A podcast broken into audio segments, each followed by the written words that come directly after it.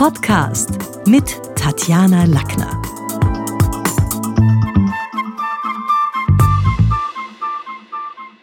Also die Frage ist mal grundsätzlich, warum sollen Stimme und Sprache überhaupt so wichtig sein?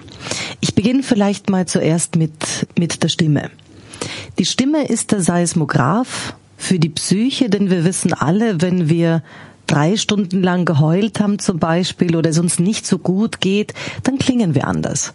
Und Menschen, die uns kennen, können da oft sogar schon Dinge hineingeheimnissen, indem sie sagen, geht's dir heute nicht gut? Was ist los? Ich höre es am Telefon. Die Stimme ist also ein Seismograph für die Psyche. Die Sprache hingegen ist nicht nur Ausdruck unserer Persönlichkeit, sondern gibt gerade auch, können wir das ja bei jungen Leuten oft gut beobachten, Auskunft über Bildungsgrad, Herkunft, Milieu. Man hört natürlich eine ganze Menge über die Sprache. Und man hört, wer ist derjenige, wofür hält er sich, wie viel Raum nimmt er sich? Ist es ein Hoppla, hier bin ich Typ, der sofort Raum beansprucht? Oder ist es jemand, der, ja, der auch ein bisschen verhalten ist, vielleicht zögerlich, nicht so viel Raum sich gleich selber nimmt und, und dem man nicht so viel Raum selber zugestehen muss. Das ist der eine Unterschied mal. Das zweite, was für mich in meiner Arbeit vielleicht auch ein bisschen erklärt, woher ich komme oder welche Betrachtung ich in der, in der Sprache habe, ich habe die Schule des Sprechens vor 25 Jahren gegründet, habe insgesamt 46 Trainer. Unter meinen Trainern sind viele, ja, viele namhafte Moderatoren. Frank Hoffmann, Ernst Grissemann hat bei uns schon Lektorate gehalten. Hans-Georg Heinke ist gerade von der Zeit im Bild runter und bei uns für den Nachrichtensektor zuständig. Also wir coachen die Profis, viele Moderatoren aus Funk und Fernsehen, RTL, SAT, Pro7, SRG in der Schweiz. Die Hälfte unserer Kunden kommt aus der Bundesrepublik und der Schweiz, aber natürlich auch ganz viele, die in Sendern in, in Österreich, in Wien und Umgebung auf Sendung gehen. Also die Profis auf der einen Seite, für die es natürlich wichtig ist, weil ja Sprechen ihr Beruf ist, gut zu klingen, Nähe herstellen zu können mit dem nicht sichtbaren Hörer. Aber natürlich auch auf der anderen Seite haben wir die Zielgruppe der Politiker. Und die dritte Zielgruppe vielleicht auch noch erwähnt sind, sind Privatpersonen aller Alters- und Berufsgruppen, tendenziell Führungskräfte, Führungsebene 1 und 2. Menschen, die wenn sie sprechen, in der Auslage stehen, weil man zuschaut. Was sagt unser Chef heute? Wie klingt der in der Zeit im Bild? Was gibt er für ein Bild von sich selber ab? Und in den letzten Jahren habe ich mich spezialisiert auch auf die Altersstimme. Bedeutet, Wer in seinen Dreißigern oder schon als junger Mensch Schwierigkeiten hatte mit der Stimme oder das Gefühl hatte, ich werde nicht immer gehört oder wann immer ich rede, reden die anderen noch, das wird natürlich vor dem Hintergrund der demografischen Entwicklung nicht unbedingt besser. Und wir können aber was dafür tun, zum Glück. Denn die Stimme und die Sprache sind was, was immer veränderbar ist und was vor allen Dingen deshalb für uns so wichtig ist, weil es uns in Kontakt bleiben lässt. In Kontakt mit anderen, in Kontakt mit uns selber. Es ist einfach was, wo wir uns ausdrücken können. Und jeder, der mal krank war oder heiser war oder wo die Stimme vielleicht einen Tag weg war, weiß, wie schwer das ist, sich dann auszudrücken, dann Nein zu sagen, dann zu sagen, was man möchte, auch seine Gedanken zu verbalisieren. Und in den letzten Jahren habe ich natürlich eben aufgrund auch unserer Entwicklung, dass wir älter werden, dass wir länger reden können, dass es nicht mit den wertschöpfenden Jahren vorbei ist, sondern viele meiner Kunden danach Ehrenämter haben, sogar in politische Funktionen gehen oder eben auch ihre Lesungen machen. Das Reden hört ja nicht auf. Und sich da fit zu halten und da was zu machen, das ist so ein, ein, ein Thema, dem ich mich gewidmet habe. Was kann man tun? Was kann man tun, um gehört zu werden, um das Gefühl zu haben, äh, ich möchte da auch mehr machen, weil wenn ich vor eine Öffentlichkeit trete, haben die Menschen natürlich schon das Recht, dass ich mich um meine Stimme gekümmert habe, dass ich modulieren kann, dass man Pausen setzen kann, dass man auch so artikuliert, dass die anderen Vergnügen haben, wenn sie zuhören. Dass es für die anderen einfach ist zuzuhören. Also gerade die Sprecherausbildung als Beispiel ist was, wo man einfach mal schauen kann, hätte ich denn eigentlich das Talent, überhaupt noch irgendwie was zu machen, was ich auch anderen anbieten kann? Und das ist was, was mich immer sehr freut, wenn, wenn Menschen kommen, die, die, die, die 50, die 60 und älter sind und dann sagen, Tatjana, ich sag dir ehrlich, ich würde einfach so gerne wissen, kann ich mit meiner Stimme noch was tun? Und das kann ich bereits am Telefon, wir, wir, machen also auch Coachings by Phone, das kann ich am Telefon nach einer Stunde bereits sagen, ob jemand aufgenommen ist, zum Beispiel in eine Sprecherausbildung oder nicht.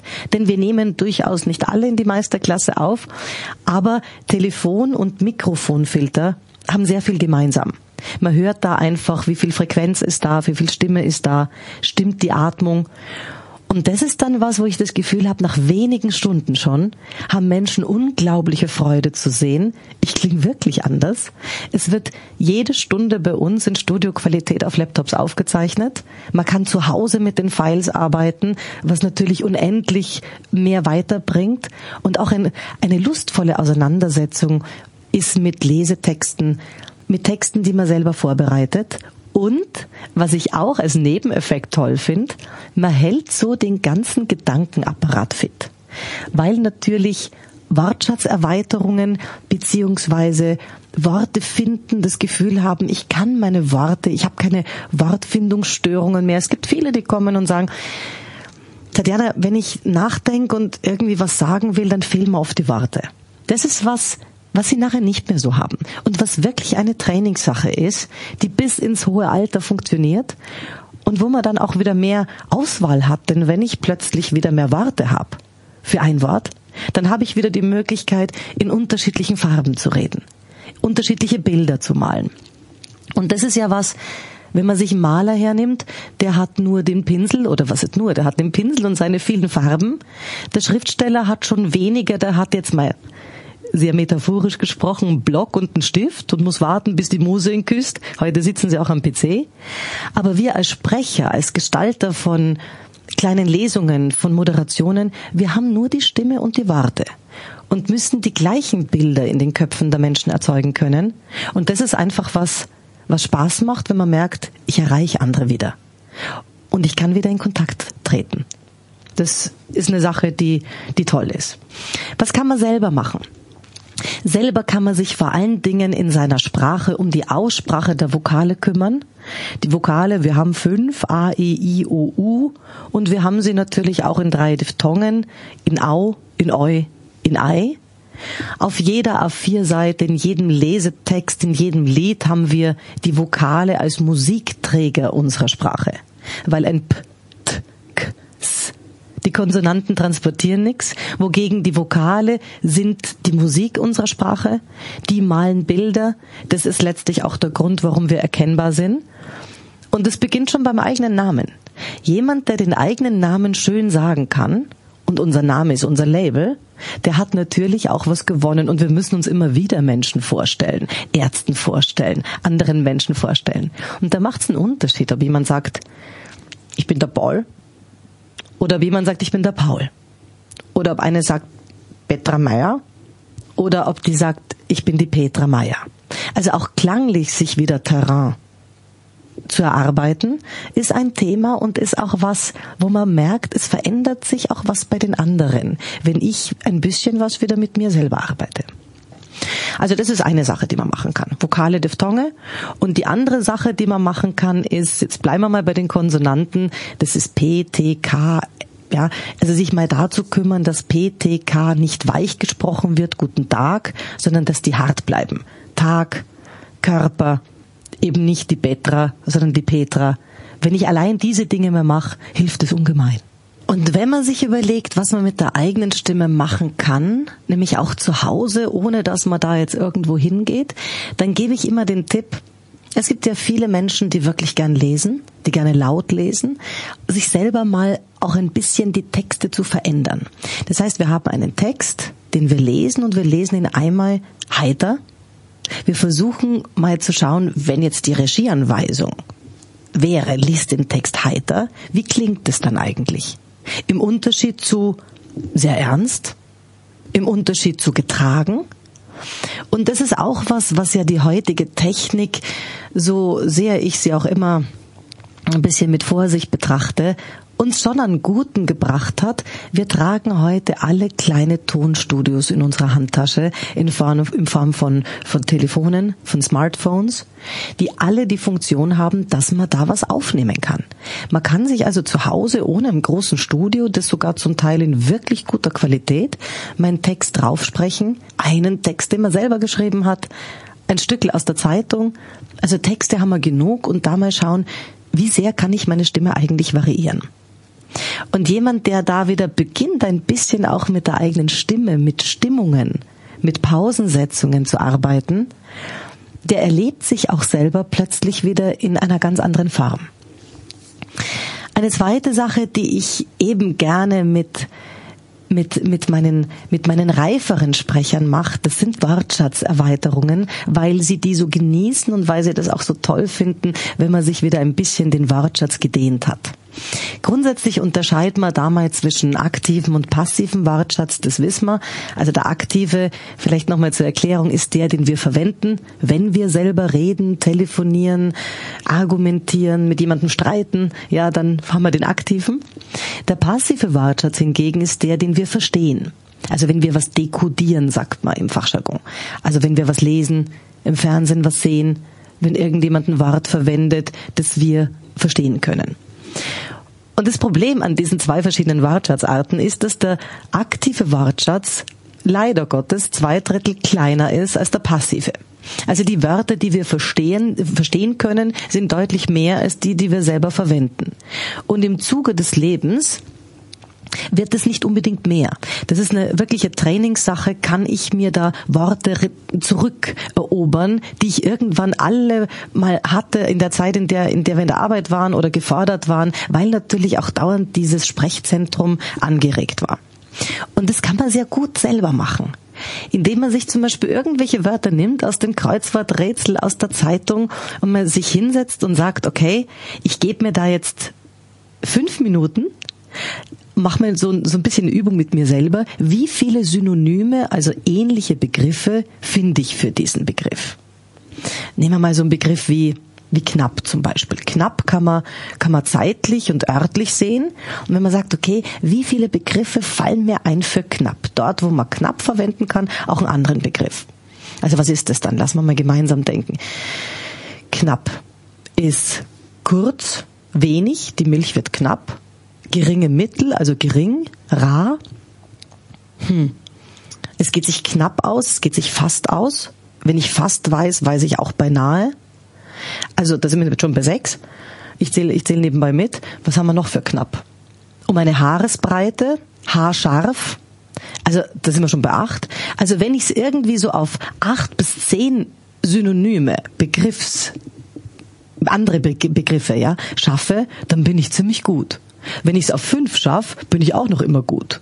Und das Coole an der Sache ist, je öfter man das trainiert, umso mehr Worte hat man parat, weil man sich die für ungefähr drei Wochen, sagen die Forscher, von der passiven Seite, also der schlafenden Wortschatzseite, wieder rüber gerettet hat in die aktive und sie verfügbar hat. Das heißt, wir können Worte über die Jahre verlieren und wir können sie uns auch wieder zurückerobern. Und das finde ich toll. Eine zweite Möglichkeit, die man hat, und das haben wir schon ein bisschen, wenn wir uns im Deutschunterricht zurückerinnern gehabt, da gab es ja rechts den Korrekturrand. Und dann hat der Deutschlehrer meistens äh, bei irgendwelchen Aufsätzen, die wir geschrieben haben, was weiß ich, ein Blick aus meinem Fenster oder so, bei Erlebnisaufsätzen hat der hingeschrieben WW. WW stand damals für Wortwiederholung Leider haben uns nicht alle Deutschlehrer erklärt, was eine coole Wortschatzidee dazu ist, denn wir wissen heute alle sehr viele andere Wörter fürs Wort gehen zum Beispiel oder fürs Wort sagen, weil wir im Deutschunterricht angewiesen waren, nicht immer zu schreiben, sagte Kuno, sagte Hertha, ja, sagte, ging ich dorthin, sondern wir haben andere Wörter finden müssen. Und genau diese Geschichte ist das, was wir uns heute wieder zunutze machen können.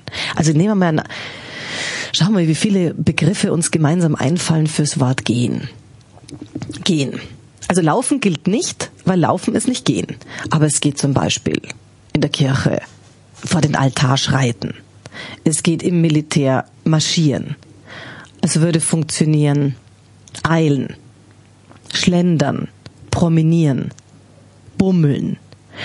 Und was wir da schon sehen, ist, dass jedes Wort so ein bisschen eine andere Ausrichtung hat. Bedeutet, wenn ich sage, ich gehe heute bummeln, dann weiß man, man hat wahrscheinlich was mit Auslagen anschauen zu tun, vielleicht sogar was kaufen, aber es ist jetzt nicht marschieren. Marschieren hat eine andere Tendenz als schreiten.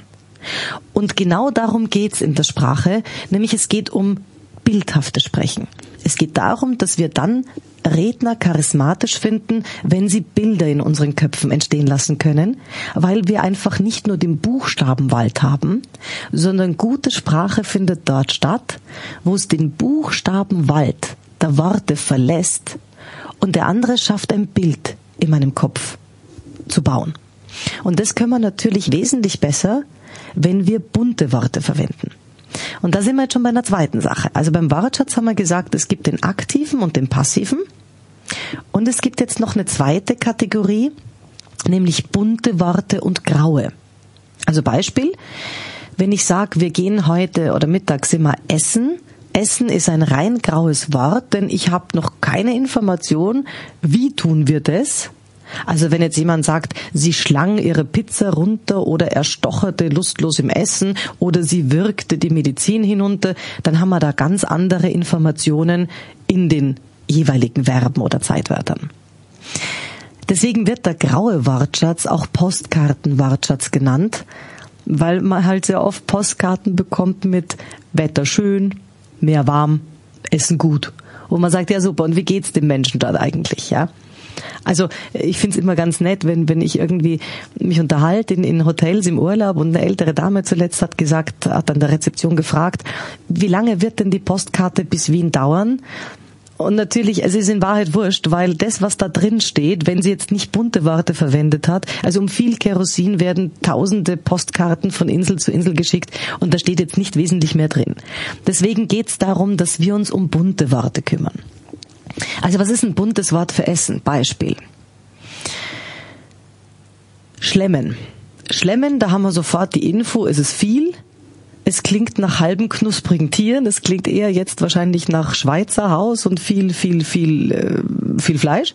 Im Vergleich zu Snacken, was so die Konnotierung hat, also die, das Gefühl mitgibt, etwas, was man auf der Straße erledigen kann, von Pizzaschnitte, McDonalds, irgendwie was im Gehen geht. Oder im Vergleich zu Dinieren, Speisen, Tafeln. Was eher so die Fantasie hat von schön gedeckt, mit Kerzen, irgendwie auch ein bisschen gediegen. Genau das macht den Unterschied zwischen guten und herausragenden Sprechern.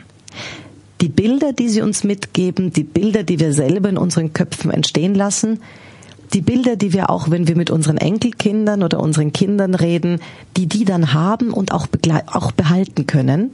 Denn immer wenn Menschen sprechen, tun sie es ja nicht zum Selbstzweck, sondern sie tun es, damit der andere sich auch ein Stückchen was merkt.